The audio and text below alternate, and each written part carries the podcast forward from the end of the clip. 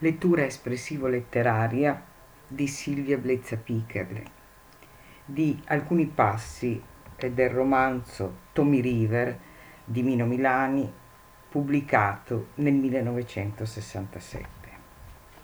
Milani è stato uno scrittore grande, importante, geniale, è direi, e tale lo rimarrà sempre. Tutto ciò anche perché ha uno stile unico, peculiare, uno stile affascinante, letterariamente raffinato, ma anche coinvolgente. Come usa le parole lui, come le centellina, come le accosta, non le usa nessuno. E voglio, mm, Milani è un mago, come ho scritto, in varie parti, è un mago nel creare suspense, nel farti vivere l'avventura, nel descrivere, nel, nel presentare i dialoghi. Qui voglio farvi assaggiare soltanto alcune parti.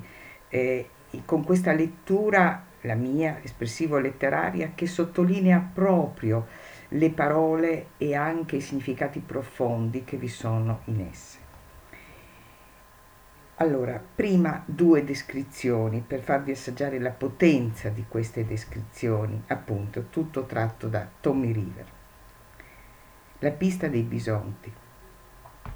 Cominciò a soffiare, violento, il vento del sud.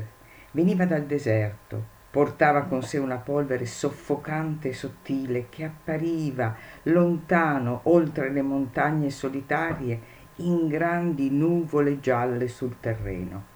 Tommy si tirò il fazzoletto fin sulla bocca, alzò il bavero della giacca e si calò il cappello sulla fronte. Spronò ancora Cico ed avanzò più rapidamente. Dopo qualche miglio abbandonò la pista e piegò verso sud, andando proprio contro il vento, verso le grandi distese che i bianchi avevano appena sfiorato. Nel cielo grosse nuvole cariche di pioggia tumultuavano, abbassandosi fino alle cime dei monti o innalzandosi in grigie colonne che il vento disperdeva.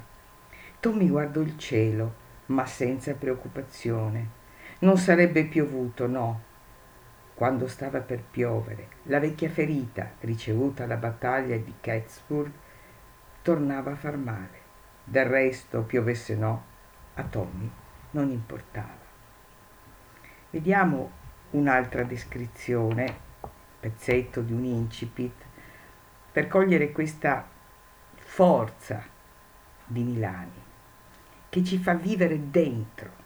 Sono descrizioni vivide, sensoriali, potenti, che ti, che ti fanno essere lì, presente nel paesaggio. Il ranch abbandonato cominciò a piovere improvvisamente. Un fulmine squarciò le nubi che si erano addensate fin dal mattino e la pioggia prese a frustare, rabbiosa, la terra riarsa dalla siccità. In breve fu proprio come a notte e uno strato di fango appiccicoso ricoprì la pista. Tommy disfece in fretta il rotolo di coperte che portava dietro la sella e si mise addosso un telone incerato. Poi mormorò qualcosa all'orecchio di Cico e lo mise al galoppo. Non voleva rimanere troppo a lungo sotto la pioggia. La ferita alla spalla destra gli faceva già male abbastanza. Del resto Manti Creek, la sua meta, non era molto lontana. 30-40 miglia al massimo. Non voleva che la pioggia lo inzuppasse fino alle midolle. Ecco, queste descrizioni, eh, sentite la potenza di queste parole, sono veramente qualcosa di, eh, di incisivo. E abbiamo un Tommy che è un cowboy sui generis, vero? Forte, coraggioso, intrepido, ma anche fragile, ma anche eh, problematico, ma anche eh, diciamo con dei problemi di salute. E, eppure eh, il suo dovere, la sua lotta per la difesa dei valori la continua comunque. Vi rimando all'ascolto della prossima parte.